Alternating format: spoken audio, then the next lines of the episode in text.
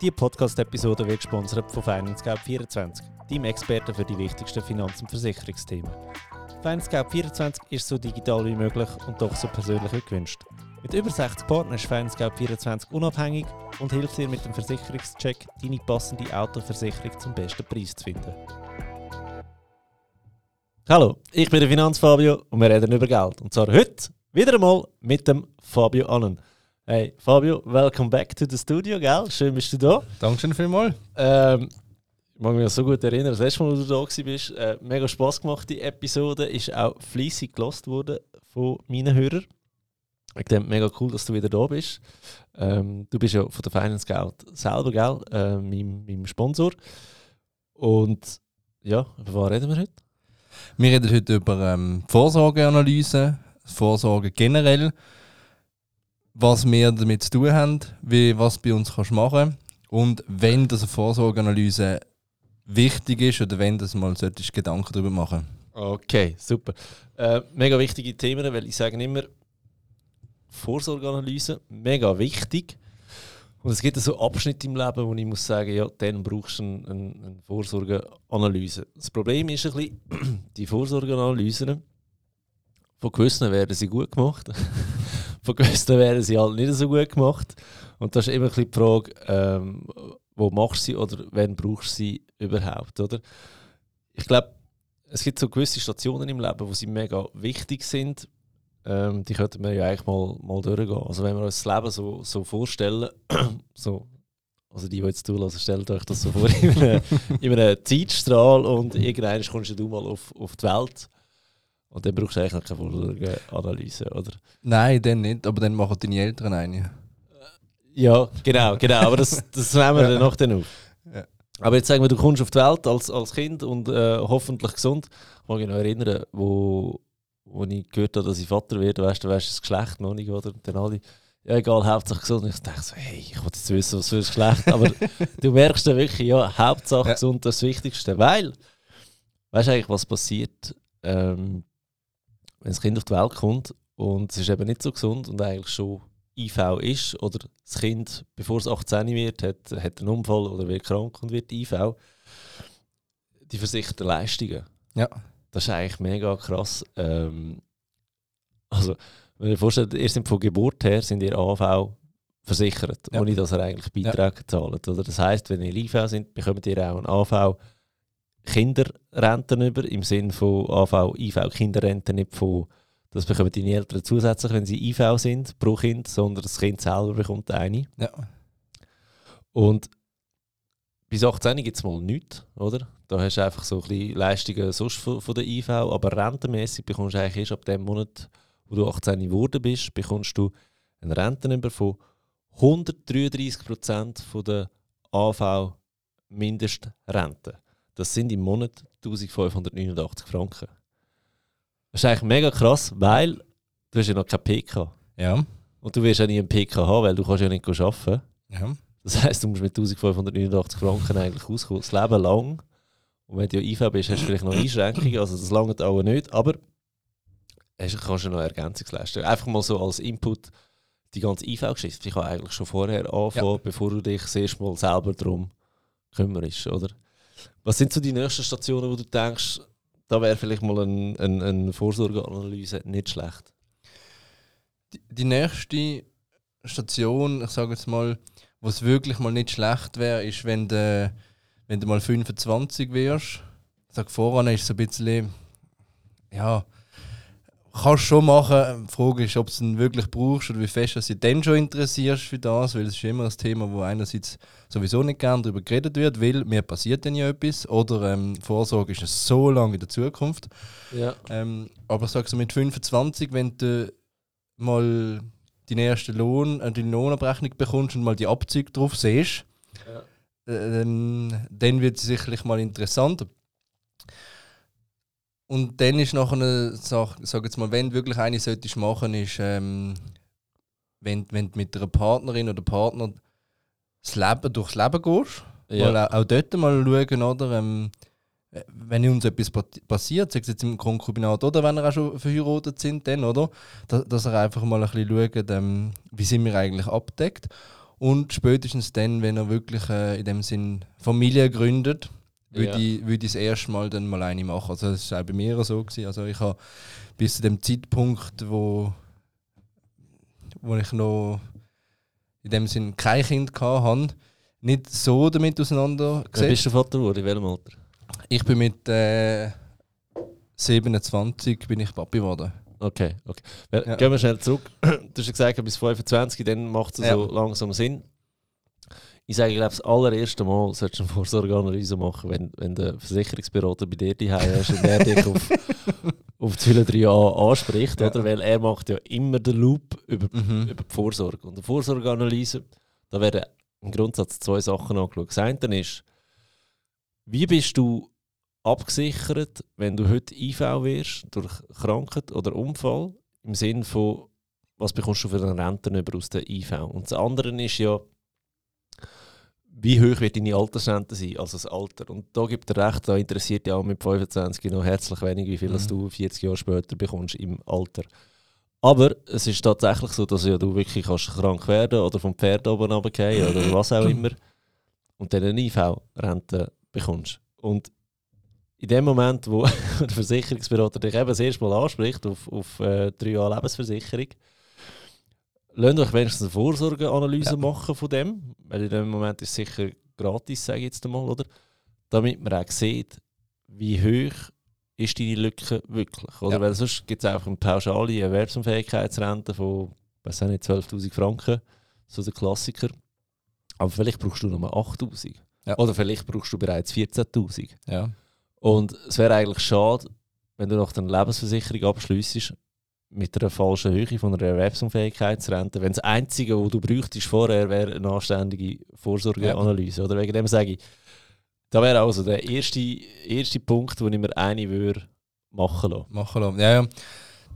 Definitiv. Also, ich sage jetzt mal eben, in der Regel kommen die dann schon mit, sobald du 18 wirst oder 20 bist, kommen schon die ersten Versicherungsbüros also auf dich zu. 21, 23, oder? Und ich sage, wenn sie die Hausrat von deinen Eltern gehen, länger quatschen sie dich an. Ja, eben, es ist ja prinzipiell nichts Schlechtes, aber eben, ich sage so mit 18, 20, vor ein paar Monaten ist jemand auf mich zugekommen, das war knapp 18 und dann hat sie gesagt, ja, sie hat da gehört, ihre Beraterin hat gesagt, sie müsse jetzt in die dritte Säule einzahlen. Mit 18 in der Lehre. Ich habe gesagt, ja, das ist grundsätzlich nichts Schlechtes. Ja. Aber sie hat ja ganz klar gewusst, sie möchte eigentlich nachher noch reisen und sie möchte ein bisschen andere Sachen. Und dann habe ich gesagt, schau, die 50 Franken, die du dort einzahlst mit 18, die kannst du vermutlich fürs Reisen dann nachher besser brauchen. Ja, um das schnell erklären, ist ja, die Einzahlung ins 3a ist ja vor allem sexy, weil man es von der Steuer abziehen kann. Ja, mit 18 in der Lehre hast du vermutlich... Und 18 hast du noch nicht so einen grossen Lohn, dann hast du schon die ersten Pauschalabzüge, Berufskosten, 2000 Franken da, dieses Abzug. Du zahlst auch keine Steuern. Und wenn du dann Geld einzahlst in die Säule 3a, wo du eigentlich gar nicht mehr kannst abziehen kannst, irgendwann wird dir da Geld ausgezahlt. Ja. Und in dem Moment hast du eine Kapitalsteuer. Das heisst, du machst da eigentlich ein Minusgeschäft. Aber führt uns zu der Frage, warum wird ein 18-jähriges Mädchen angesprochen, macht doch eine Säule 3a? Ja, ich sage jetzt mal, weil es sicherlich interessant ist für das Institut, oder so viele Konten wie möglich oder halt auch sonst das Geld anzulegen. Und du bist wieder politisch korrekt unterwegs. Das ist einfach der Versicherungsaußendienst und eine Provision. Punkt. Ja, vielleicht, ja. Durchaus möglich, aber... ich sage mit 18 oder mit 20, da solltest du dich mal auf deine Lehre konzentrieren, du die Sachen mal machen, die du möchtest haben und einzahlen wirklich oder in 3 Jahren kannst du dann, wenn du mal richtig verdienst oder deinen ersten Lohn bekommst und dann holst du das wieder rein, was du dort halt die letzten 2 Jahre in der Lehre nicht eingezahlt hast. Ja. Und wenn du reisen gehst, dann kostet es immer mehr, als du dir budgetierst, weil... Irgendwann bist du besoffen im Ausgang und dann einfach ein Trick nach dem anderen, dann kostet das Geld, oder? Und dann ist das Geld dort blockiert und das sollte eben nicht Sinn und Zweck von dem Ganzen sein. Genau. Aber das ist so... Okay, und dann irgendwann wäre das 25 und dort wird es dann spannend. Ja. Weil dann zahlst du das erste Mal in die Pensionskasse ein. Versichert bist du schon vorne. Versichert bist du schon vorne in dem Jahr, wo du 18 wirst. Genau. Wenn du schaffst, Genau. Aber dann mit 25 willst du doch mal sehen, was ist mein was ist meine Pensionskasse eigentlich wert? Und dort ist dann nicht mehr nur das Risiko interessant, aber dort wird es auch spannend, wie viel hast du im Alter. Ja. Weil auch bereits ab 25 kannst du einen Arbeitgeber haben, der eine gute Pensionskasse hat. Oder du hast vielleicht einen Arbeitgeber, wo die Pensionskasse halt nicht so sexy ist.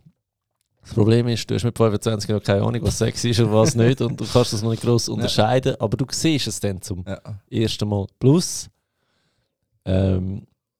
mit 25, wenn ich so zurückdenke an meinen Kollegenkreis, da haben wir schon die ersten krassen Lohnunterschiede gehabt. Also weißt, dann gibt es die immer noch so viel verdient haben wie quasi mit 20. Und andere haben Weiterbildungen gemacht oder sind in den Aussendienst gewechselt und haben schon viel, viel mehr verdient. Dort hast du schon rechte Unterschiede. Also da kannst du dich nicht mehr vergleichen mit, wie viel verdient der andere in der Lehre, sondern da hast du Unterschiede. Du musst dich schauen. Genau. Weil du hast Sparziele, du hast Träume oder du kannst dir dein Leben so vorstellen, mit 30 will ich das, mit 40 will ich das und in der Pension will ich das. Also musst du nicht auf dich schauen. Und es ist wichtig, darüber zu reden mit deinen Freunden und Bekannten, auf jeden Fall. Absolut. Über das Thema. Je mehr dass du darüber redest, desto mehr Informationen bekommst. Trotzdem, sage ich mal, nicht einfach blindlings nur, was der Kollege sagt, nachmachen, sondern auch immer auf deine Situation zurückgehen und eben auf deine Bedürfnisse. Absolut. Ja, und das ist so mit 25, würde ich einfach mal sagen, mach dir eine Vorsorgeanalyse, weil dann ist spannend, wie viel du bekommst im Alter und wie bist du auch abgesichert, wenn du eben schon die ersten Lohnerhöhungen hast. Und vor allem über das Alter ist das.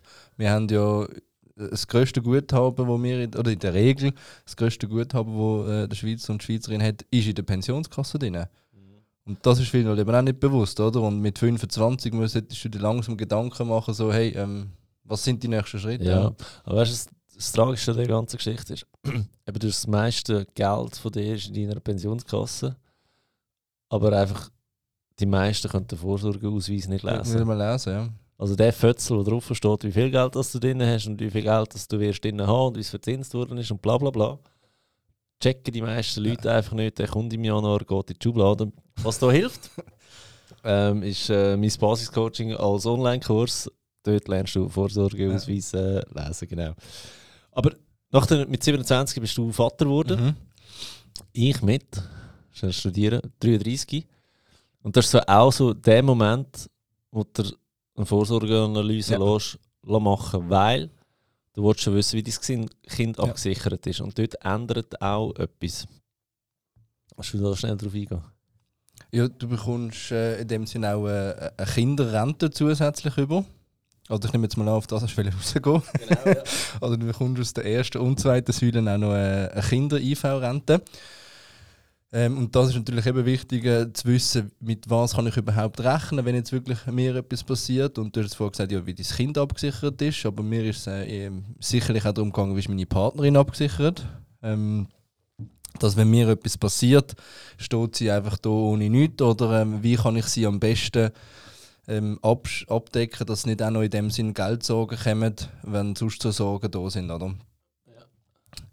Genau. Also da geht es ja darum, wenn der Vater oder die Mutter, die arbeitet, wo Geld heimbringt, dass wenn die krank wird, dass ihr dann nicht nur er darunter leidet, sondern die ganze Familie. Oder nicht nur sie darunter leidet, sondern die ganze Familie. Wenn er halt dann nur ein Einkommen hat von noch 60%, 70%, dass das halt wirklich kann zu einem Problem werden, oder? Und dass du da einfach weißt. Und es ist eben so, wenn du noch kein Kind hast, bekommst du einfach eine IV-Rente aus der AV und eine IV-Rente aus der Pensionskasse. Ja. Und sobald du Kind hast, bekommst du eine IV-Rente aus der AV plus eine Kinder-IV-Rente. Und das ist so wie ein Zusatz. Ja. Also Bonus kannst du es nicht nennen, aber es ist einfach so ein Zusatz, bis das Kind die Erstausbildung abgeschlossen hat. Und du bekommst auch eine IV-Kinderrente aus der Pensionskasse zusätzlich dazu über. Ja. Und das können bereits mehrere hundert oder auch 1000 Franken im Monat mehr ausmachen. Wegen dem dort verändert sich etwas. Aber nicht das Gefühl, hast Jackpot, ich habe 7 Kinder, ich bekomme jetzt da 7 Renten über. Die Kinder kosten ja auch etwas. Also du wirst nie mehr Lohn haben als... Also mal rein theoretisch könntest du mehr Lohn haben als Ja, rein theoretisch würde auch gehen. Aber trotzdem, das ist nicht die Idee von dieser ganzen Geschichte, oder? Ja, also es wird dann auch ein bisschen gekürzt. Ja, je nachdem. Je nachdem wird das dann gekürzt, also schaut man dann schon drauf. Genau. Aber ja, nein, Kinder kosten weiterhin und ich sage jetzt mal, Krankheit ist das eine Thema. Das andere Thema ist eben auch Todesfall. Urplötzlich kann eintreten. Und da lohnt sich sicher wirklich die Vorsorgeanalyse zu machen, dass du auch mal gut kannst schlafen und weißt, wenn mir etwas passiert, dann sind meine Familien abgesichert. Oder? Und irgendeiner muss ein Sprichwort, oder es ist nicht Sprichwort, aber man hat immer gesagt, ja, wie viel kostet die Versicherung für dein Auto, oder? Das heißt ja irgendwie so viel, oder? Und ja, eben, und für dein Leben oder für das Leben der Familie wert, ist das nicht wert, in dem sind die 200-300 Franken auszugeben, oder? Ja, das war noch ein guter Aufhänger. Ja, das ist wirklich ein guter Aufhänger. Ein sehr verkäuferischer aber auch, gell? Ja. Okay, also das heisst, der erste Punkt, den wir haben, ist so mit 2021, wie du angesprochen wirst, vom Versicherungsberater für die Säule 3a, macht er eine, ob du wirklich eine EU-Rente brauchst oder nicht. Der zweite Punkt ist, so mit 25, wenn dein PK-Ausweis siehst, was hast du für eine Altersrente, was hast du für eine Rente aus der Pensionskasse. Dort kannst du eine machen, wenn du Vater wirst, ob jetzt das halt mit 27 ist oder erst mit 33 das oder whenever, dann musst du sicher eine machen. Aber da gibt es ja noch einen anderen Punkt im Leben, schon wenn du das Wohneigentum kaufen willst. Eine schöne Wohnung, ein nettes Häuschen. Und dann geht es ja um die ganze Hypothekengeschichte. Da bist ja du der Vollprofi von uns zwei. Wie gehst du vor? Ab wann verlangst du eine Vorsorgeanalyse von einem Kunden? Also grundsätzlich gehört es mittlerweile zu unserem Service dazu, dass wir bei jeder Finanzierung die Vorsorgeanalyse machen. Ja. Einfach auch zum Kunden mal zeigen, hey, du musst dir im Fall keine Sorgen machen oder auch mal eben aufzeigen, hey, du bekommst aus der ersten Säule das, zweiten Säule das, dritte Säule hast du schon eine Police. Und das schätzen sie am auch, oder? Wenn sie einfach mal hören, hey, grundsätzlich, ich brauche nichts und wenn das nächste Mal der Versicherungsberater kommt, dann wissen sie auch, ich brauche eigentlich gar nicht mehr, oder? Ja. Das gehört so oder so dazu. Und dann das ist jetzt einfach euer Service? Das ist unser Service. Also das machen wir grundsätzlich bei jeder Finanzierung, zum schauen. Kostet das etwas bei euch? Bei uns kostet das nichts, nein. Also das gehört wirklich zu unserer Dienstleistung dazu. Ja. Wenn wir die Hypothek anschauen, dann schauen wir auch die Vorsorge an. Und ich finde es eigentlich auch sehr wichtig, dass wir das machen, weil es ist nicht so, wir machen jetzt die Hypothek und nachher eine Vorsorge, du schaust dann selber, gell, lieber Kunde, wenn irgendetwas passiert, sind wir nicht verantwortlich und das finde ich falsch, sondern wir müssen dem Kunden, vor allem wenn er das erste Mal etwas kauft, es geht nicht darum, dass er irgendwie in den nächsten Bäck geht, irgendwie ein Brötchen für zu oben sogar kaufen, sondern der tut seine ganzen Ersparten, seine Pensionskassengelder, seine 3-Jahr-Gelder, den Erbvorbezug von den Eltern noch drin, oder? Und dann muss er auch Bescheid wissen, was ist wenn, oder? Also das ist jetzt ein bisschen unsere Meinung dazu, dass wir halt nicht einfach das blindlings silo. Und dann machen wir die Vorsorgeanalysen und dann mit dem Kunden besprechen und ihm eben aufzeigen, hey, es ist bei dir ist alles gut, Tragbarkeit im Alter ist gegeben, Tragbarkeit bei Invalidität ist gegeben und dort und da kann man vielleicht noch schrauben. Und dann gibt es aber auch Banken oder Institute, wo je nachdem, wie die Finanzierung aufgestellt ist, so eine Vorsorgepolice für die Amortisation oder auch sonst noch zusätzlich wenden. Das kann in dem Sinne der Fall sein, wenn der eine Partner vom anderen Partner abhängig ist, was die Hypothek anbelangt. Wenn jemand von diesen beiden ein grosses Einkommen hat und die Hypothek nur aufgrund von dem tragbar ist, oder wenn die Hypothek generell ein bisschen höher ist, so ab 1,5 Millionen, sagen wir mal, schaut der Bank an, und möchte das amix zusätzlich noch haben, damit die Bank in dem Sinne ein bisschen abgesichert ist und nicht unbedingt das Haus muss verkaufen, wenn irgendetwas passiert. Also eigentlich geht es darum, dass Banken sich selber den Arsch retten oder der nicht mehr da ist, dass einfach der Kohle fließt, oder? Ja, die haben natürlich auch ein Interesse, zum, wenn du das Haus kaufst.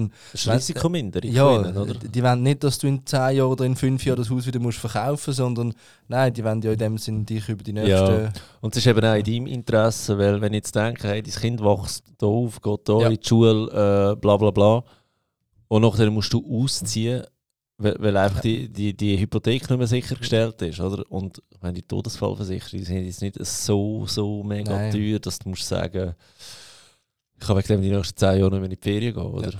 Nein, definitiv. Also eine reine Todesfallpolice, die kostet irgendwie zwischen 1000 und 2000 Franken, je nachdem, wie du... Ja, aber dann ist aber eine rechte Höhe. Und dann hast du schon einen grossen Batzen in dem Sinne abdeckt. Höhe, oder? Ja. Das kommt natürlich immer darauf an, oder? Wenn du natürlich mit 49 die willst abschließen, dann zahlst du vielleicht ein bisschen mehr, als wenn sie halt mit 39... Ja, kurz vor Tod ist es immer teurer als... mit 39 willst du abschließen, oder? Ja. Und ich sage nochmal zurück, zu vorne ist gerade ein guter Hinweis in dem Sinn, wenn du so eine Vorsorgepolice möchtest machen, oder sagst du jetzt in einem 3a oder 3b, du musst dort immer so einen Fragebogen ausfüllen über deine Gesundheit. Mhm. Also habe ich mir schon 3-mal das Handgelenk gebrochen, 3-mal die Schultern ausgehängt und habe sonst noch viel Medikamente, die ich nehme, dann musst du das alles angeben. Und, Entschuldigung, aber das ist eine Lebensgeschichte, die ich erzählen muss. Palting Gedanken, dass du vergisst, weil jetzt wird es lustig. Es gibt einen Fragebogen, wird auch gefragt, ob du Drogen konsumierst. Und tatsächlich hast du den Fall gehabt, dass einen Ja angegeben. Und nachdem ist der Antrag natürlich eingereicht worden, zurückgekommen, hey, was für Drogen nimmt der da, oder? Kommt wieder angerufen, hey, du hast das angefühlt, was ist das? Ja, kiffen ab und zu eins, oder? Das ist kein Weltuntergang. Geschrieben, ja, er kifft ab und zu eins. Kommt ein riesen Fragebogen, gell? Also wirklich, das ist, also, ich habe gemeint, ich frage den aus, als ob er ein Schwerverbrecher ist nachher. Das ist wirklich, wie viel Drogen konsumierst du pro Woche? Wie oft bist du schon in der Entzugsklinik gewesen? Hast du Psychostörungen schon wegen diesen Drogen, die du nimmst? Also weißt du, dann sind da wirklich Fragen gekommen, wo du meinst, hey, der kifft ab und zu eins, aber sie behandelt den wie der schwerste Drogendealer überhaupt. Das ist so ganz, wirklich ganz krass. Und dann ist natürlich auch, dass es oft abgelehnt wird. Ja. Oder, ich meine, da machst du keinen Risikozuschlag mehr, sondern das ist einfach abgelehnt, ja. Oder? Bei ihm ist es durchgegangen, weil man dann können erklären, du, alle 3 Monate, wenn der mal im Ausgang ist, kifft der mal eins. Ah, okay, nicht so schlimm, aber wenn die Frage nur ist, konsumierst du Drogen, du weißt ja nicht, kifft er jetzt eins oder zieht er sich jeden Abend einen Kilometer Cocky durch die Nase? Also, das ist so... Ja, ja. Wegen dem aufpassen, was er dort nachwitzelt, gell? Ich hätte nicht gedacht, dass der angenommen worden wäre. Mal tatsächlich. Ja. Ja. Auf was ich auswählen ist, oder? Wenn du natürlich die Vorsorgepolice machst, bist du, oder ist es gut, wenn du die in einem gesunden Zustand machst, weil du weißt nicht, wie es in 3 Jahren oder in 4 Jahren aussieht und dann eben kann so etwas halt einfach abgelehnt werden. Ja, so à la ein brennendes Haus kannst du auch nicht mehr gegen Feuer versichern. Ja. Also die sind amigs ein bisschen Cherry-Pickers. Aber das heisst natürlich nicht, dass wenn du nur das Kleinste hast, dass du nicht mehr durchkommst. Es gibt auch so, also es gibt nicht nur Ablehnen, es gibt auch Ausschliessen. Ja. Oder dass man sagt, okay, der hat jetzt Rückenproblem angegeben, dass einfach, wenn er IV wird wegen Rückenproblem, dass das ein Ausschluss ist. Wenn du aber IV wirst, weil du das Burnout hast, ist immer noch alles safe. Ja. So in dem Sinne. Ja, also ich wollte nicht irgendwie Angst machen oder für all die jetzt eben schon mal die Schultern ausgehängt haben. Oder so. Wir betreiben hier Aufklärung, von dem her ist es also wichtig, dass man das keine Sorgen, aber einfach der Wink, oder eben, wenn du halt irgendwie mit 45 oder 49 das machst, dann ist je nachdem, ich sage jetzt mal, dein Gesundheitszustand nicht mehr so, wie er mit 30 ist, oder? Also das haben wir vielleicht noch so im Hintergrund behalten, ja. Ja, und ich merke es auch. Ich meine, jetzt bin ich 34. Ab 25 ist es einfach nur noch abwärts gegangen. Körperlich überall Schmerz. Und da tut man etwas wie dort. Das ist ganz schlimm, ja. Okay, das ist aber noch früher. Das ist schon früher, ja. Ja. Also ich hoffe, dass ich das noch ein bisschen rauszögern bis 55. Absolut. Jede Bankenvorsorgeanalyse?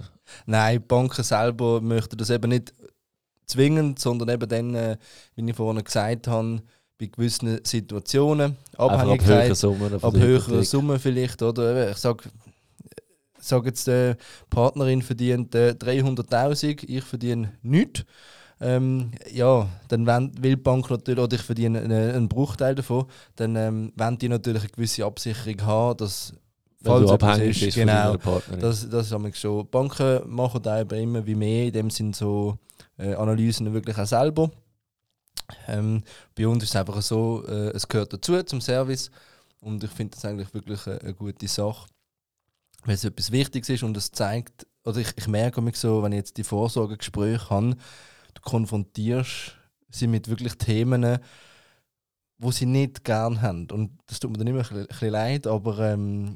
also der Kunde meinst ja. Ja. Also es ist so ein bisschen, weißt du, man kennt sich noch nicht so lange und kennt sich vielleicht durch die Videokonferenz oder die Videotelefonie und sie erzählt mir in dem Sinn alles oder die wichtigsten Sachen. Sie lassen die Hosen runter, nicht nur mit den Finanzen, sondern halt auch nachher bei der Gesundheit. Und da merkt man nämlich schon, oder, dass sie dann halt muss halt wirklich die Leute mit dem konfrontieren. Weil wir haben auch schon so Umfragen gemacht und die Leute sagen immer, ja, es ist ein mega wichtiges Thema, aber ja, jetzt habe ich gar keine Zeit. So, ja. Oh, also mit keine Zeit, meine keine Lust. Ja, genau. Ja. Und ist auch wirklich ein Stück weit verständlich. Also, ja. Weißt, ich sage, wenn es nur um dich selber geht, ist es wirklich irgendwo durch noch verständlich. Mhm. Wenn es aber eben so Absicherung wie Familie geht und eben ob deine Familie sein Eigenheim kann behalten, wenn du entweder IV bist oder tot bist, finde ich, das ist nicht mehr einfach, ich habe keine Lust mehr, sondern es gehört einfach dazu, es gehört als dazu. Verantwortungsvoller Vater, verantwortungsvolle Mutter. Also. Ja. Wobei auch dort habe ich schon gehört, nach mir die Sinnflut, ist mir eigentlich egal. Also, gibt es auch. Gibt es sicher auch, für mich wenig verständlich, aber ja, die Welt ist nicht perfekt, also. Wir wissen das genau. Ist so, ja. Okay, aber das ist so... Das sind so die Punkte, wo wir zwei jetzt sagen, mal, dann solltest du wirklich eine Vorsorgeanalyse machen oder musst sogar eine machen, je nach Bank, oder?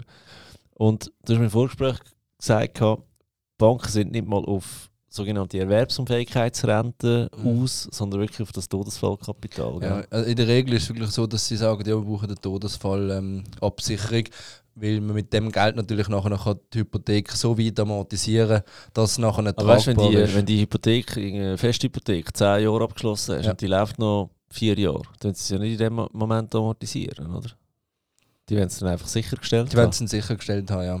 Also, sage jetzt eben, wichtig ist auch, hinter den Banken oder hinter den Versicherungen, hinter den Instituten, ich habe das letztes Mal schon gesagt, sitzen die Menschen. Und mit denen ist es wichtig, auch darüber zu reden.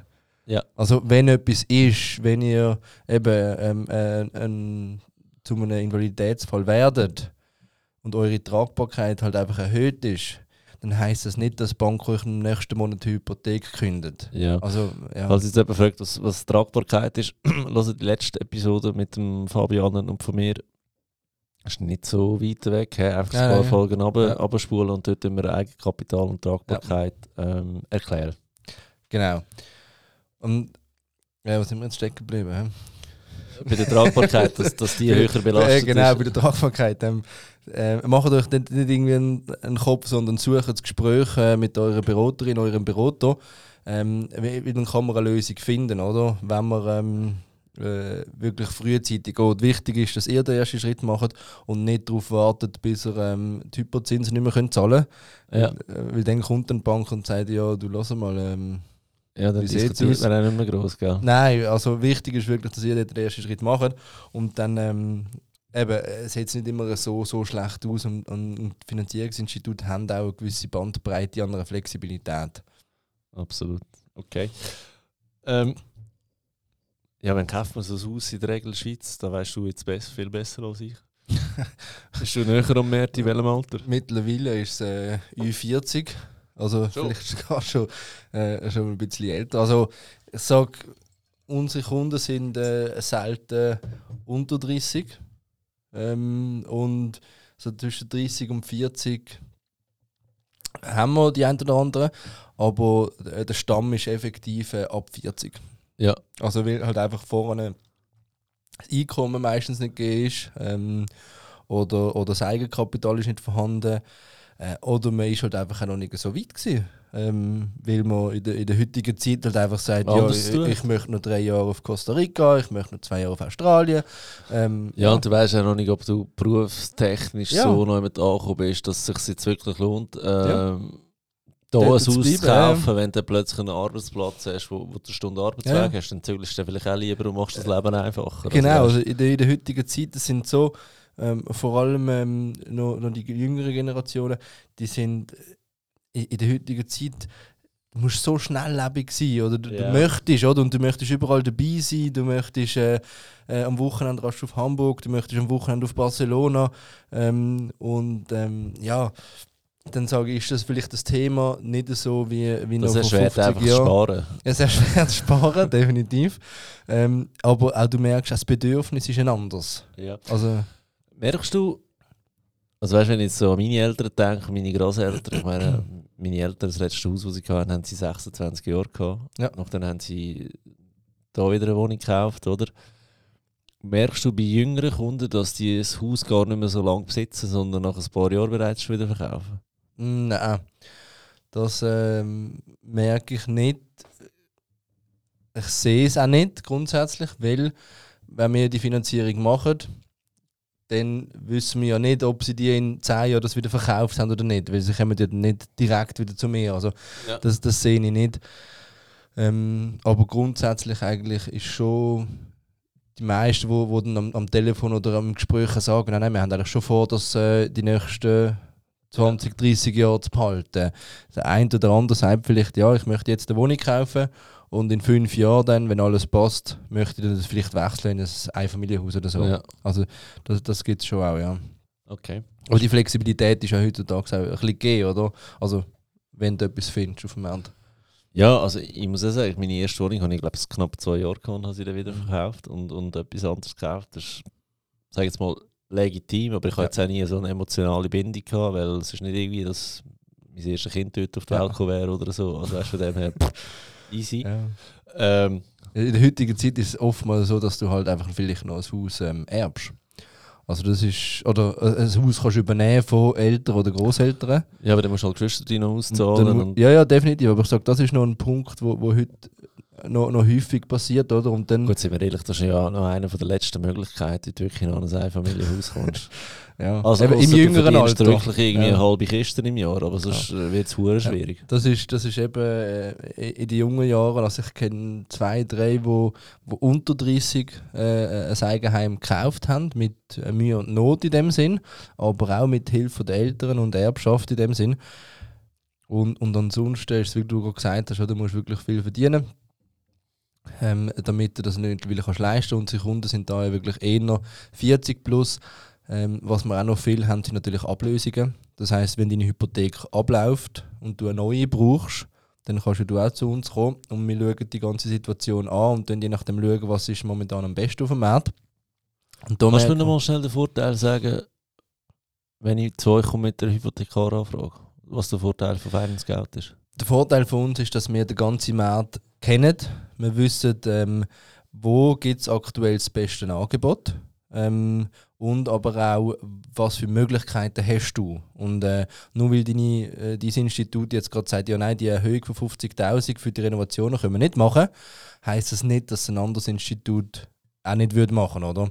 Also wir kennen den Markt, wir haben aus der Erfahrung von all unseren Beratern, wissen wir, wo kann man die Finanzierung in dem Sinne so platzieren, dass sie nachher deinen Wünschen entspricht. Okay, super.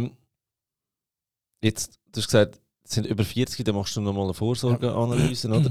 Jetzt, wenn du Kunden hast, 50, 55, machst du immer noch nur eine Vorsorgeanalyse oder gehst du dann weiter?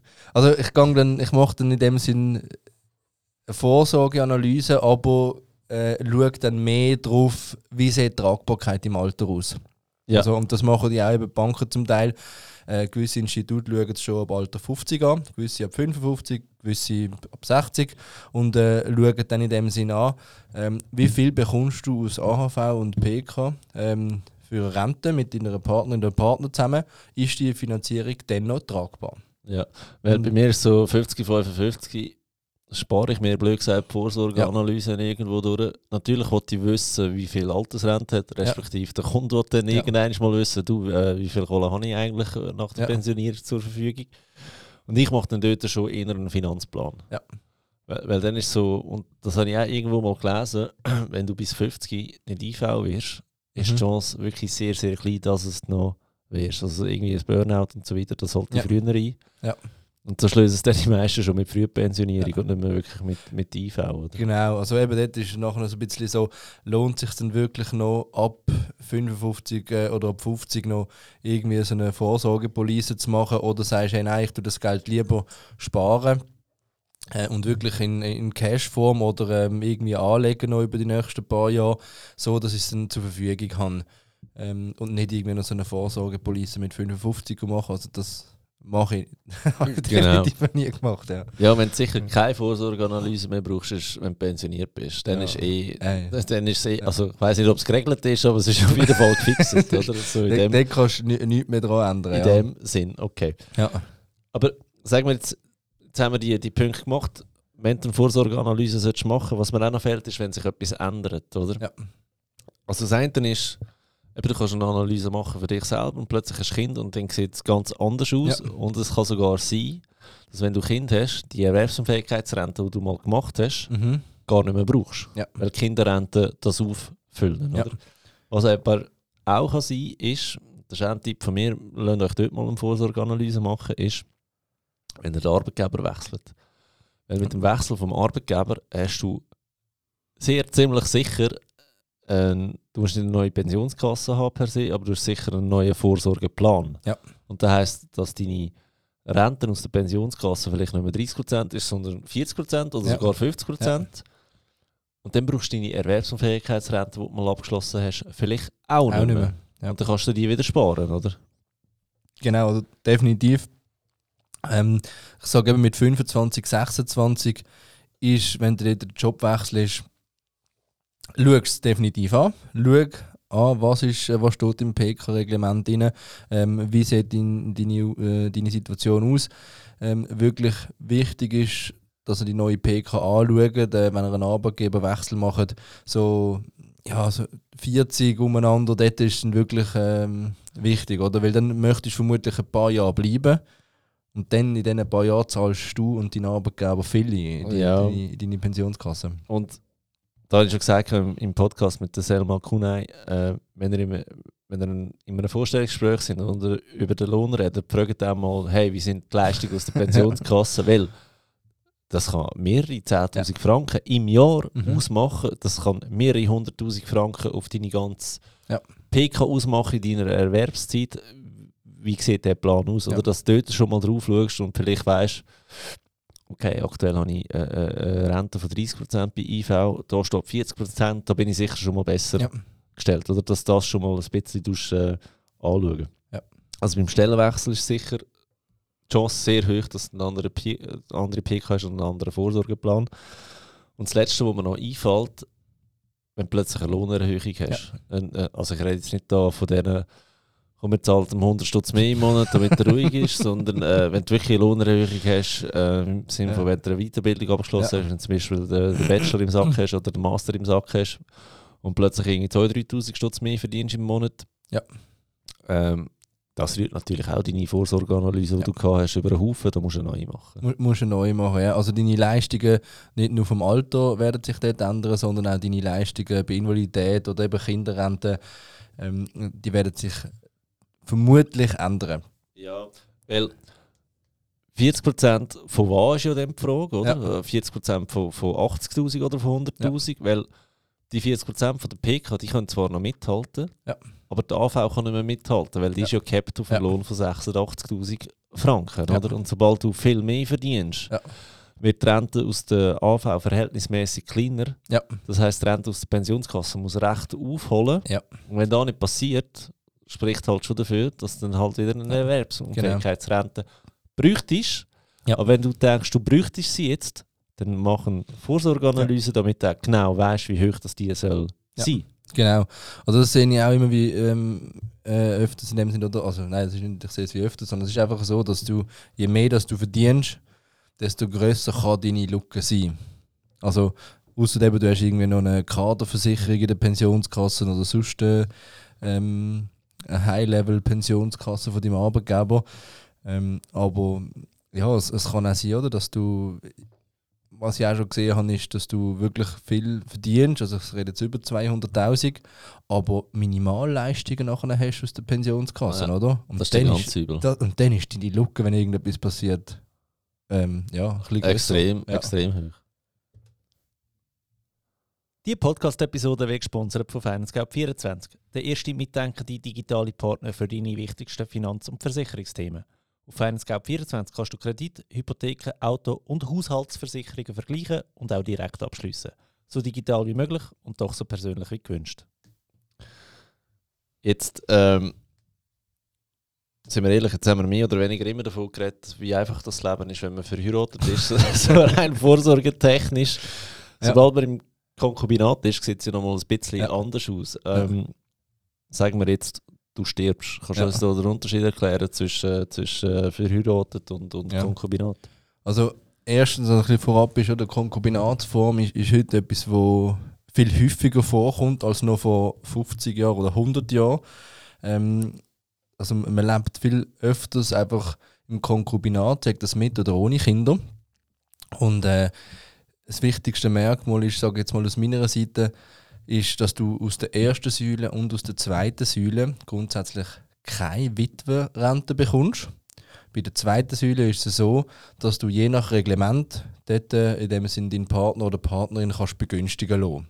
Wenn ihr 5 Jahre zusammen wohnt, wenn ihr 10 Jahre zusammen wohnt, da müsst ihr aufs Reglement schauen.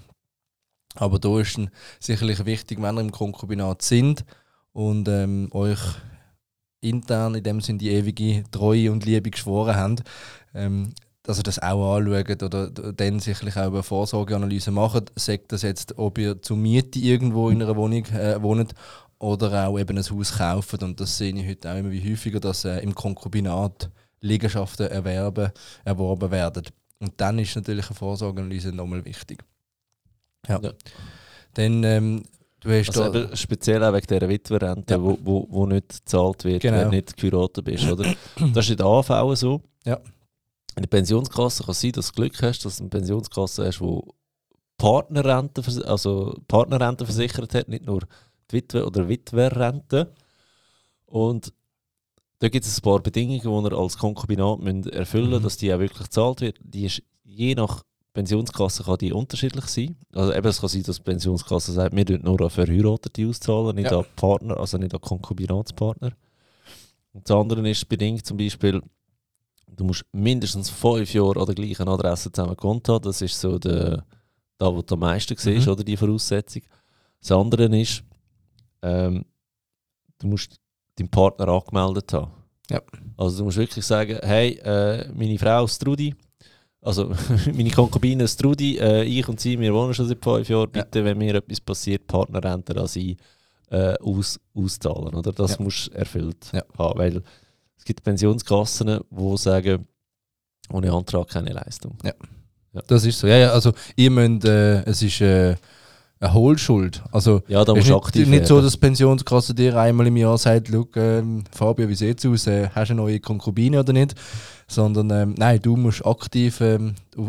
Hast Glück gehabt, Tinder? Gibt es etwas Neues? Du musst aktiv auf die Pensionskasse zugehen und denen das eben mitteilen und die Partnerrente eintragen lassen. Absolut. Ja.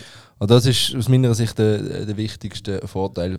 Also auch wenn jetzt du schon seit 15 Jahren mit deinem Schätzchen zusammen wohnst, dann euch anmelden, wenn ihr es nicht gemacht habt. Oder? Ja. Das wäre schade ums Geld, wenn es nicht mehr da ist. Gell? Ja, definitiv. Ja. Weil eben, ich sage, ob jetzt verheiratet oder eben im Konkubinat, wenn du eben gerade 15 Jahre zusammenlebst mit einer Person, also die bedeutet dir ja gleich etwas. Und, definitiv, ja. Und vor allem die Finanzen haben sich auch vermischt irgendwann. Also das kannst du gar nicht so lange so krass trennen, wenn du verheiratet bist. Da kann wirklich sein, dass es eine gewisse Unabhängigkeit gibt, vor allem Abhängigkeit gibt, vor allem. Ja, dann wohnst du mal ein bisschen zusammen und plötzlich denkst du, wir nehmen eine größere Wohnung, wir nehmen eine schönere Wohnung, wir nehmen eine bessere Lage und dann kostet die Wohnung halt plötzlich ein paar 1000 Franken, die du alleine gar nicht mehr stemmen kannst, oder? Ja, definitiv, ja. Und es kann auch sein, dass der eine oder andere mal noch eben eine Weiterbildung macht über 2-3 Jahre, dann weniger verdient. Und eben in dieser Zeit solltest du dann gleich schauen, dass alles abgestimmt ist. Ja. Absolut. Und du möchtest ja auch eine gemeinsame Zukunft haben. Also du möchtest ja gleich dann nachher deine Pension zu zweit machen. Zu zweit für oder ja. Zu zweit oder zu dritt, je nachdem, ob noch Kinder oder nicht Kinder da sind. Aber ja, da gibt es wirklich Sachen, die wir anschauen. Ja. Es gibt auch noch andere Punkte, ja. Das ist rein vorsorgetechnisch. Aber was ich zum Beispiel auch habe, ist, wenn du schon so lange zusammen bist oder sogar zusammen ein Haus gekauft hast, und was ich dann immer das ganze hässliche Szenario, das für euch wird zukommt, ist, was ist, wenn der eine stirbt. Ja. Weil du bist grundsätzlich gesetzlich nicht erbberechtigt. Ja. Das heisst, sagen wir, du hast im Konkubinat Mann und Frau haben zusammen gekauft, der Mann verstirbt, der Mann hat noch Eltern. Mhm. Seine Haushälfte gehört dann eigentlich dem seinen Eltern. Mhm. Und nicht dir, wo du noch drinnen wohnst. Oder? Und dann ist es natürlich schon so, wenn die Eltern kommen und sagen, du, gerne auscashen. Entweder musst du die Eltern können zahlen, oder du musst die Liegenschaft verkaufen. Ja. Und selbst wenn er es regelt mit Testament und allem drum und dran, die Eltern oder Geschwister oder was auch immer, irgendwo haben wir eine Pflicht ein. Ja. Plus, wenn du erbst, zahlst du Erbschaftssteuern. Ja. Und je nach Kanton ist das sehr unterschiedlich und das kann bis zu 30% ausmachen. Jetzt weißt du, jetzt reden wir einfach von einer Hütte, von 1 Million. Mhm. Da ist vielleicht noch ein bisschen Hypothek drauf, aber sagen wir, am Ende des Tages erbst du 300'000 Franken Liegenschaft und hast eine Erbschaftssteuer drauf von 100'000 Franken, aber die hast du nicht Cash. Mhm. Ja, was machst du? Gehst du zur Bank, hey, ciao Bank, ich würde gerne die Hypothek erhöhen. Und die Bank sagt, machen wir mal die Tragbarkeitsrechnung miteinander. Eben, ja. Und dann bist du wieder alleine da mit dem Lohn. Also weißt, das ist auch ein Problem, das es geben kann im Verlauf der Zeit. Ja. Das müsst ihr euch einfach bei uns ziehen, wenn ihr zusammen etwas kaufen. Das ist nicht nur beim Ableben von einer Person so, sondern auch beim Kauf. Sehe ich das amix. Wenn du mit deiner Konkubinatspartnerin oder Konkubinatspartner eine Liegenschaft möchtest kaufen und der eine kriegt von seinen Eltern noch 300'000 Franken Erbvorbezug, also werden aber beide im Grundbuchamt eingetragen, als 50% Miteigentümer, oder Gesamteigentümer, dann zahlt die andere Person auf 50% von der Leistungen der Eltern Erbschaftssteuer. Ja. Also das sind auch so Sachen, die man halt wirklich im Vorfeld noch anschauen muss. Auch dort natürlich wieder je nach Kanton, wie es aussieht. Aber ja, ich hatte dort auch schon Kunden gehabt, die dann gesagt haben, ja okay, dann, ich glaube, wir tun noch was heiraten zuerst vorne. Absolut. Und das macht dann halt wirklich je nachdem auch Sinn. Also man hat dann gesagt, ja, ich habe es sowieso vorgehabt. Dann habe ich gesagt, ja, ist gut, dann kannst du den romantischste Antrag ever. Habe ich gesagt, jetzt kannst du mal einen Ringo führen. Ja. Genau, bist du eingeladen worden, Lapero? Noch nicht, nein. Ich bin schon eingeladen worden, an Lapero wegen dem. Mehr oder weniger in dem gleichen Fall. Ist so um viel Geld gegangen und dann am Schluss, Schlussempfehlung. Meine Erbschaftssteuer kannst du nicht umgehen, keine Chance. Heiraten. Ist Einladung gekommen zum Lapero. Und das andere, ich habe noch einen super Fall gehabt. Haben wir auch ein Bärchen gehabt. Der Mann hat ein bisschen mehr Vermögen gehabt als seine Partnerin und die haben sich die Gedanken auch schon gemacht und haben gefunden, wir kaufen ein Haus zusammen. Ja. Aber das ganze Eigenkapital ist von ihm gekommen. Haben aber 50-50 gemacht im Grundbuchamt. Und dann logisch in der Steuererklärung bei beiden ein halbes Haus drin, aber bei der Frau keine. Ich wollte jetzt hier nicht wieder Frauen verdienen weniger Diskussion starten, aber ist jetzt einfach so ist der Fall gewesen. Die Frau quasi kein Vermögen in der Steuererklärung und plötzlich ein halbes Haus. Ja. Und dann ist das Steueramt natürlich auch, von wo ist da Geld? Weil die haben natürlich Schwarzgeld vermutet, oder? Ja, von meinem Partner. Mhm. Ja, also Moment, der Partner hat dir ein halbes Haus geschenkt. Mhm. Zack, Erbschaftssteuer fällig geworden. Also weißt du, was ich meine? So, Schenkungssteuer oder Konkubinat, easy, macht da. Aber sind euch bewusst, das ist, also steuertechnisch, vorsorgetechnisch, ist echt nicht mehr lustig. Ja. Also und ich meine, Erbschaftssteuer 30%, oder? Das ist logisch, dass da der eine sagt, du, heute eine 1,5 Million, so und so viel angezahlt, logisch holen wir uns die 30, 40, 50'000 Franken Steuern. Sicher, vor allem in den letzten 20 Jahren, wo die Immobilienpreise ja nur auf sind. sind es eben nicht einfach kleine Beträge, die hier hin und her geschoben werden. Absolut, absolut. Ja. Also man kann alles regeln im Konkubinat. Wichtig ist einfach, dass es regelt. Also die Erbschaftssteuer könnt ihr nicht regeln, nein. Aber die Witwerrente kannst du auch nicht regeln. Aber ich sage, man kann sich bis zu einem gewissen Grad absichern. Es ist einfach mehr Aufwand. Es ist mehr Aufwand, definitiv. Mehr Papierkrieg. Ja. Apropos mehr Aufwand und Papierkrieg. Ja. Es ist ja nicht so, dass du, wenn du geheiratet bist, fein raus bist und dich um nichts mehr musst kümmern. Da haben wir ja auch noch ein paar Punkte. Ja. Zum Beispiel Vorsorgeauftrag. Ja. Vorsorgeauftrag oder eben Patientenverfügung. Ich studiere gerade, muss ich jetzt den wirklich nochmal erklären. Der ist schon in so vielen Podcasts erklärt, aber wenn ich hier an Leute denke, die den immer noch nicht gemacht haben, habe ich das Gefühl, wir müssen es gleich nochmal erklären. Ja, also im Vorsorgeauftrag möchtest du in dem Sinn sicherstellen, dass wenn du dich nicht mehr um gewisse Sachen kannst kümmern, hauptsächlich um deine Finanzen, wer übernimmt das nachher für dich? Ich hoffe, ich kann es euch erzählen. Nein, bis jetzt ist gut, aber um was musst du dich kümmern? Ja, du musst jemanden in dem Sinne anmelden oder registrieren lassen. Als Vorsorgebeauftragter, genau. Sag das dann dein Bruder, deine Schwester, deine Eltern, deine Partnerin. Dein Ehemann, deine Ehefrau. Genau. Weil der Vorsorgeauftrag, eben der mit beiden hat, Konkubinat oder verheiratet, spielt keine Rolle. Und du regelst grundsätzlich eigentlich drei Sachen. Oder? Du tust die rechtliche Stellvertretung regeln. Ja. Und wenn man es jetzt genau nimmt und extrem ins Detail gehen will, heisst das sogar, die Post, die mit deinem Namen angeschrieben ist, darf dein E-Partner, deine E-Partnerin nicht mehr öffnen. Wenn du es ganz genau würdest, welche nehmen. Das Zweite ist, wer kümmert sich um deine Finanzen? Ich sage jetzt einfach mal ein Szenario bei mir, oder? Immobilien, Aktien, sonst lustige Sachen zum Geld anlegen. Habe ich ja null Bock, dass ich das Cash beim Haus habe und sage, oh, Aktien sind böse, ich verkaufe das, nur weil der Typ keine Ahnung von Tuten und Blasen hat, oder? Dann hätte ich gerne meine Frau als Vorsorgebeauftragte, die sagt, wenn der hört, dass du seine Aktien verkaufst, der steht gerade wieder auf aus dem Koma und haut dir also Grenzen. Weißt du, in dem Stil. Ja. Und das Letzte, was du kannst machen kannst, ist, ich nenne es immer liebevoll, wer kümmert sich um dein leibliche Wohl? Also, weißt, wer dürfte dir Kopfweh-Tabletten geben? Wer entscheidet, in welches Pflegeheim dass du gehst? Und da willst du alles nicht, dass das jemand für dich macht, der dich nicht kennt, der nicht weiss, was du würdest wollen. Und zwar die Absicht hat, das Beste für dich zu machen, aber es einfach kreuz falsch macht. Ja. Und dann willst du, dass das jemand macht, wo du mal darüber geredet hast, hey, ich hätte gerne, dass, wenn ich im Koma bin, meine Aktien sollen weiter laufen, buy and hold, time in the market, weil wenn ich 20 Jahre aufwache aus dem Koma, bin ich steinreich, oder? So in dem Stil. Immobilien sicher nicht verkaufen, die steigt an dieser Lage nur an Wert. Und Pflegeheim, wieso sollte ich auf St. Gallen hindern, wenn ich hier in Lenzburg ein schönes Pflegeheim habe? Also weißt du, so, lauter so Sachen. Und das kannst du ja nur machen, wenn du es mit jemandem besprichst. Ja. Oder wenn es im Vorsorgeauftrag irgendwie geregelt ist. Wegen dem Vorsorgeauftrag brauchen beide Seiten, oder? Das nächste, was wir brauchen, wäre Patientenverfügung, oder? Da geht es ein bisschen darum, ja, du bist im Koma und soll jetzt die Maschinen abgestellt werden oder nicht, dass die Entscheidung nicht dein Partner, deine Partnerin muss übernehmen, dass du das selber im Voraus dir mal überlegst, will ich an der Maschine sein oder nicht. Ja.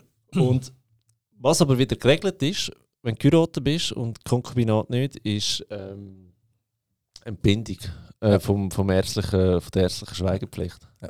Das ist so, wenn du im Konkubinat bist und die Partnerin oder Partner liegt im Spital und du möchtest dort eine Auskunft haben und du kannst dem Arzt noch so lange sagen, du, wir wohnen seit 5 Jahren zusammen oder wir sind, ich bin hoffnungslos in die, sie oder er verliebt und alles, der Arzt wird dir einfach keine Auskunft geben. Ja, also und er darf nicht. Er darf nicht, ja genau. Ja. Und das ist halt, wenn du in dem Sinn geheiratet bist, sicherlich nochmal ein Punkt, wo einfach dann geregelt ist. Also, weil noch irgendwie eine Vollmacht schreiben oder sonst irgendwas hinterlegen oder machen oder tun, das machst du in der Regel eh nicht. Absolut. Also, der Autounfall passiert aus dem Nichts raus, also da tust du nicht planen. Genau. Ja, und das andere ist, wenn wir gerade im Spital sind oder beim Arzt, ist das Besuchsrecht, das ein bisschen in das Gleiche hineingeht, oder? Ja. Je nachdem, wie schwer das der ganze Fall ist, wo er im Spital liegt, oder kannst du nicht einfach als bester Kollege oder als Partner reinlaufen und sagen, ich würde jetzt Rudi gerne besuchen, sondern dann heisst es einfach nein, nur Familie. Und das stelle ich mir ganz krass vor in dem Szenario, wo du seit Jahren im Konkubinat lebst, zusammen wohnst, zusammen ein Haus hast, zusammen Kinder hast und einfach im Spital bist du einfach nichts wert, weil du einen Traumschein hast. Ja. Oder, also da finde ich ganz... Kinder dürfen dann den Vater oder die Mutter besuchen und der andere einfach... Ja, ich gehe mal in die Cafeteria, gell? Ich fahre euch dann wieder heim, wenn ihr fertig sind. Also das finde ich dann schon noch... Ja. Das sind harte Sachen, ja. Und das sind halt eben auch alles Sachen, die dir grundsätzlich niemand zeigt. Also all das, was wir jetzt in den letzten paar Minuten aufgezählt haben. Sondern das musst du irgendwo dich darum kümmern. Also es kommt niemand, weder der Arbeitgeber noch, vielleicht kommen deine Eltern auf dich zu und sagen, hey, schau im Fall, gell? Vielleicht hast du Freunde, die in dem Ganzen sich auskennen und kommen auf dich zu und sagen, hey, ihr zwei, oder mal. Ihr geht jetzt auf die Eltern zu und fragt mal, Mami, Papi, habt ihr einen Vorsorgeauftrag? Ja, weil das haben so viele Leute nicht. Also ich würde behaupten, 8 von 10 Leuten, die ich in der Beratung habe, haben das nicht. Ja, vermutlich. Wenn nicht sogar nicht. Weil eben alles andere wichtiger ist. Ja. Weil eben mir passiert nie etwas. Ja, das ist so der Ding. Das ist wirklich so. Und ich finde das ein Stück weit schön, man soll das Leben auch genießen. Also es sollte jetzt da nicht irgendeine so Depri-Episode sein oder so, wo man sondern gleich auch genießen. Also nicht irgendwie hinter jedem Ecken irgendeine Gefahr sehen. Also, nein, ich finde, es ist einfach mega wichtig, dass man dort aufklärt. Sonst redet ja niemand drüber. Wenn wir es so nicht machen, zusammen hier im Podcast, wer macht es sonst? Oder? Genau. Also wie du gesagt hast, ist wichtig. Oder? Gehen zu den Eltern, gehen zu den Freunden. Vielleicht haben ja irgendeinen, der irgendwo schafft, wo ihr wisst, hey, der kennt sich ein bisschen aus mit dem. Und wenn ihr gar niemanden habt, dann dürft ihr selbstverständlich auch zu uns bei der Finance Scout kommen wir helfen euch bei diesen Sachen. Ja. Absolut. Wenn ihr mich, also Vorsorgeauftrag und Patientenverfügung, haben wir jetzt sehr oberflächlich behandelt. Ja. Wenn es euch wirklich im Detail interessiert, hört Folge 2 vom Finanzfabio-Podcast mit dem René Betschmann. Er ist Deutsch-Spezialist, er erklärt es mega im Detail und mega gut, um was es da geht. Fabio, 57 Minuten sind wir schon durch, fast eine Stunde. Haben wir noch etwas? Haben wir alles gesagt, was wir sagen? Ja, grundsätzlich haben wir recht viel gesagt. Wir haben die Zeitstrahlen, deine Lebensabschnitte, wenn kann eine Vorsorgeanalyse Sinn machen, wenn du zwingend eine machen solltest. Wir sind vorhin ein bisschen aufs Thema eingegangen, vor allem beim Eigenheim. Du hast es ganz kurz angesprochen, aber es heisst nicht nur Eigenheim, sondern halt auch, wenn du eine teure Wohnung hast, wo je nachdem am Zürichsee oder sonst irgendwo halt wirklich vorkommen kann, auch wenn du viel Miete zahlst. Auch dann ist sich sicherlich mal die Überlegung wert, wie sieht das Ganze aus im Falle der Fälle. Ja, genau. Also, ihr habt gelernt, Vorsorgeanalyse, wenn, wie wichtig. Wer macht alles Vorsorgeanalyse? FinanceGap macht sie gratis. Banken machen sie in dem Moment, wo ihr ein Haus kauft. Vielleicht kostet aber manchmal auch Geld, gell? Kann sein, dass das je nachdem die Institute Geld verlangen. Also ich kenne sicherlich, wenn du unabhängig jetzt von einer Hypothek oder sonst eine Vorsorgeanalyse möchtest haben, dann zahlst du in der Regel auch noch etwas, ja. Finde ich grundsätzlich nicht definitiv schlecht. Nein, also, finde ich auch richtig. Bei mir kostet es auch etwas, muss ich auch ehrlich sagen. Ich verkaufe dafür kein Finanzprodukt, oder das ist dann wieder dein Problem, wo das löst. Versicherungen machen es, Versicherungsberater macht es. Dort ist dann einfach, wenn er es gratis macht, musst du einfach damit rechnen, dass wenn er das präsentiert, auf der nächsten Seite gerade ein Antrag ist für eine Lebensversicherung, oder weil irgendwo muss er sich selber auch zahlen, oder wenn er für da nicht verrechnet. Ich habe aber auch schon gehört von Versicherungsinstituten, die auch für das Geld verlangen. Ja. Ob es jetzt einen Abschluss noch dazu gibt oder nicht, aber dann sind wir im Bereich von 350 Franken für die Vorsorgeanalyse. Das ist ein fairer Preis. Weißt, es ist ja nicht kein Aufwand. Oder?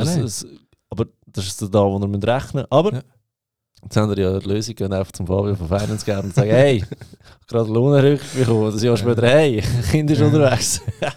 Muss noch erst gut AGBs anpassen lassen. Nein, also 350 Franken finde ich wirklich auch fair, weil ich sage, ich habe mit dem Gespräch dann sicherlich etwa 2,5 Stunden Aufwand, je nachdem. Also, ja. Und das sollte auch etwas wert sein, weil du zahlst ja nicht in dem Sinn das Gespräch so, sondern du zahlst ja auch die Erfahrung und dass du nachher auch wirklich von dieser Erfahrung kannst profitieren und weisst, in welche Richtung musst du jetzt gehen. Aber schnell zum unter uns zwei Fachkollegen. Mit welchem Tool machst du Vorsorgeanalyse? Ich mache sie seit neuestem mit Omnium.